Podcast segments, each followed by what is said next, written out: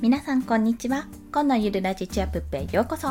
このラジオはワンオペ育児2児のママが家族と一緒に豊かに過ごせるようゼロから始める時間とお金の作り方についてお話ししています。はい。今回のお話はネタ切れ防止毎日の発信に困らない方法についてお話をします。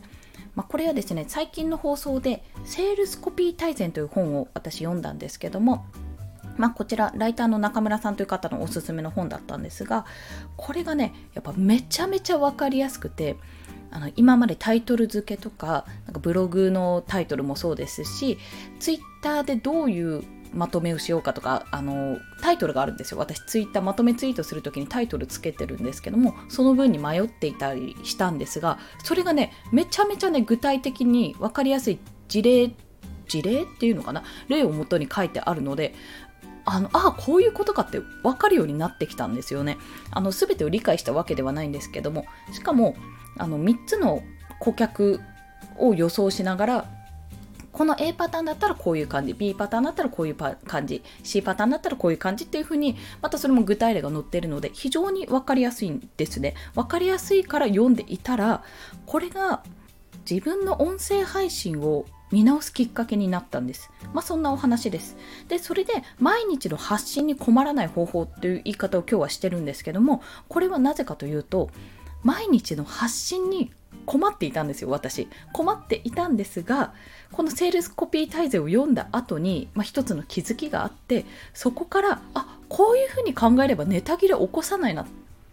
気づいたことがあったんで、それについてお話をします。すいません、前置きが長くなりました。もうたった一つです。たった一つ。それは何かというと、どんな人に聞いてほしいか考えて発信することなんです。もうこれはいつもそうじゃんって。いや、そんな当たり前じゃんって。なんならペルソナ設定してるよっていうことだと思うんですけども、そういう意味じゃなくて、一つ一つの放送に対して、どういう人に聞いてもらって、その人がどん、あの、それを聞いた後にどんな未来になるかを想像してほしいんですね。というのをちょっとま具体例交えてお話をします。まず私の今までの本当に考え方としては、まあ、その自分のチャンネルのね大まかなペルソナ設定はしてたんですよ。そして過去の自分に向けて放送するということを意識しながら今までの発信配信内容は決めていたんですね。そしてまたあと自分がやってみて良かったこととか気づきとかをどんどんシェアしようということで発信していたんですよ。これは音声に限らず Twitter とかブログとかもそうなんですけども、まあ、それをそれをどうしたかというと、まあ、まあ、音声配信だけで言うと発信ごとにその発信する内容ごとに放送ごとにペルソナを設定すると。でこれを聞いた後のリスナーさんがどういう未来になるかっていうのを想像して、まあ、そのゴールから決めるようになったんですよね。これね、でもね、前から言われてたんですよね。言われてたのにできてなかったんだなっていうことがね、もう本当に恥ずかしいんですが、まあ私のように失敗をしないように、私のような失敗をしないようにちょっと皆さんにシェアさせていただきます。まあこれをどういうことか言うと、どういうことかというと、一つ、あの、過去の放送を交えてお話しします。まあ、過去に私、妊娠中にやめたことで時間が作れた3つのものっていう放送をしてるんですね。多分ね、これ5日前、1週間ぐらい前かな、に放送しているんですが、まあ、この妊娠中にやめたことで時間が作れた3つのもの。その3つのものは何かというと、1、毎日ログイン。これゲームのアプリの毎日ログイン。2、お酒。3、完璧ってお話だったんです。で、これはちょっと深掘りすると対象は子育て世代のママ要は妊娠を経験しているいたママもしくは妊娠を経験しているママですね。で未来その方たちの望む未来私の思う望む未来は実は習慣化しているもので時間を奪っているものを見直して時間を作ろうってことなんです。まあ、お酒とか私の場合ゲームをやってたのでそのゲームの毎日ログインとか結構習慣になっているものが実は時間を奪っているんだよってあ気がつかなかったって今までやってたことってこんな感じで時間を奪っていたのねってことにあの気がついてほしかったんですよ。見直してほしいっていうところがあったんですよ。そしてあのさらに言うと、まあ、完璧っていうのを最後に持ってきてるんですね完璧というのはなんだかんだ子育てしてる時間なんてマジでないからっていうとこなんです。一人でやろうとしても絶対無理。外部サービスだったり、まあ、実家だったり友達だったり、いろんなところのつてを借りないと本当にこんなのやっていけないよっていう話をしたかったんですよ。その2つがあったんです。まあ、本来もともとは、なんか主婦とか子育てしてる人ってどうやって時間を作ってるのかって時間術っていろいろ出てる中で、まあ、その家電ですね。ドラム型洗濯機乾燥機付き洗濯機を使うとかルンバを使うとか食洗機を使うとかいろいろあるんですけど我が家は申し訳ないですけどもこの狭さだしそんな家電使えないんですね。置いとけないんですよそもそも、まあ、そんなことしなくても時短ってできるよねってところで作った話だったんですね。なので結構内容が要は分かる通りにごっちゃになってるんですよ。まあ、メッセージがまず2つあるし、そう、未来が2つあるしね。だからこれはこれだとちょっと弱いんですよね。しかも毎日ログインってゲームアプリなんて毎回してる人いないでしょって。そんなにいないと思う。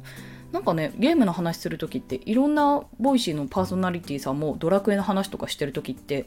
女性はわからないと思うんですけどって必ず一文が入るんですよ。いやいやわかりますけどって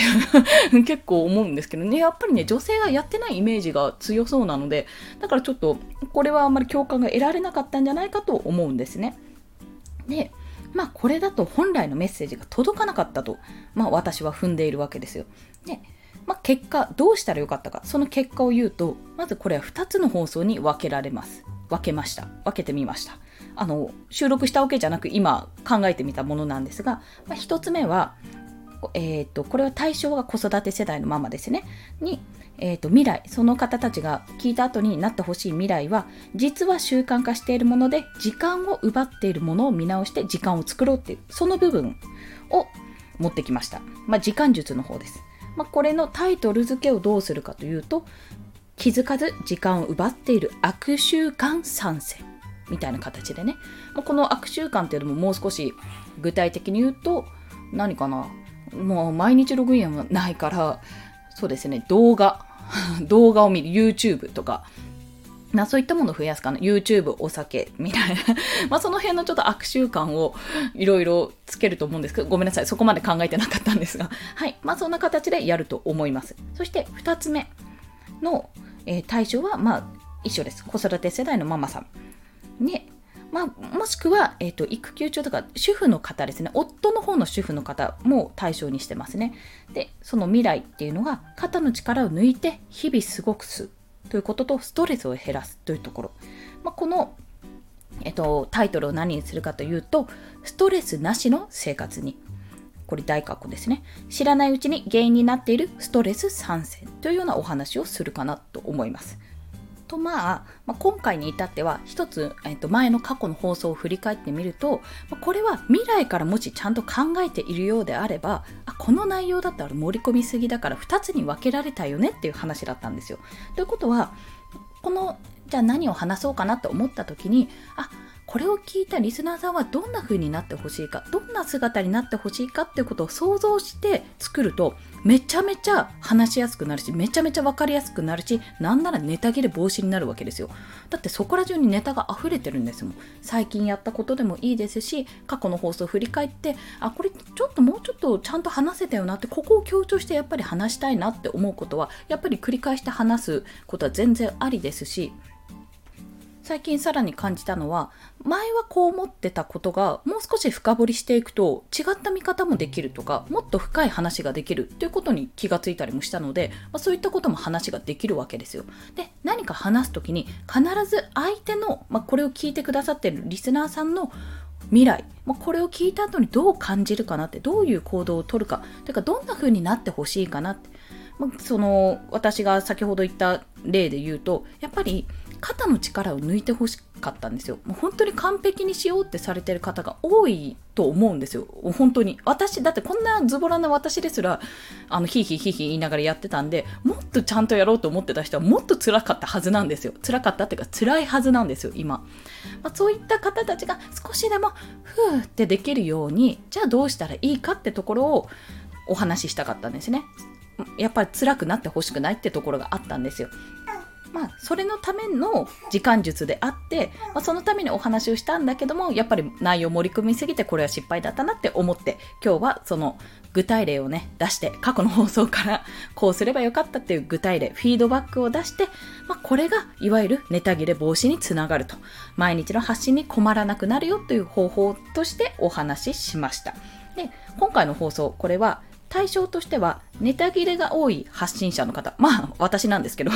で発信にやっぱ苦労してる方っていらっしゃると思うんですね。対象の方はそういった方。で未来としてはあこれを聞いた後にあなるほどそういう考え方があるんだなと思いネタ切れが少なくなってなおかつ発信が楽しくなってほしいんですよ。何も話したらいいか分かんない。でも今日はもう終わってしまう。どうしようっていう風になってほしくないんです、うん、あれ本当に嫌だったんで私。辛くてそれ。楽しいはずの音声配信が辛くなるっていうのはやっぱり嫌なので、まあ、そうならないための一つの案として今回はこの放送をさせていただきました。相手の未来を想像しながら放送を考えると非常に分かりやすいですし非常にネタに困らなくなるのでよろしければお試しください。といったところです。はい。それでは今日もお聴きくださりありがとうございました。この放送いいねって思われた方はハートボタンを押してくださったりもしくはレビュー書いていただけると嬉しいです。また応援してやよって思われる方はもしよろしければフォローもお願いいたします。はいまあ、この放送、おそらく週末に放送されると思うんですけども、子育て世代、特に子育て世代の方は戦場かな？戦場だと思います。はい。私も戦場です。今回ちょっとバーバの助けが、ヘルプが得られなかったので、今回はワンオペで週末を乗り切っていこうと思います。ね、雨の日の過ごし方とかね、皆さんでちょっとどうやったらいいか共有できると嬉しいですね。我が家はクッキーでも焼こうかなと思っております。ちなみに、魚焼きグリルでクッキーを焼きます。うまくいったらツイッターに載せようと思うので、よろしければご覧ください。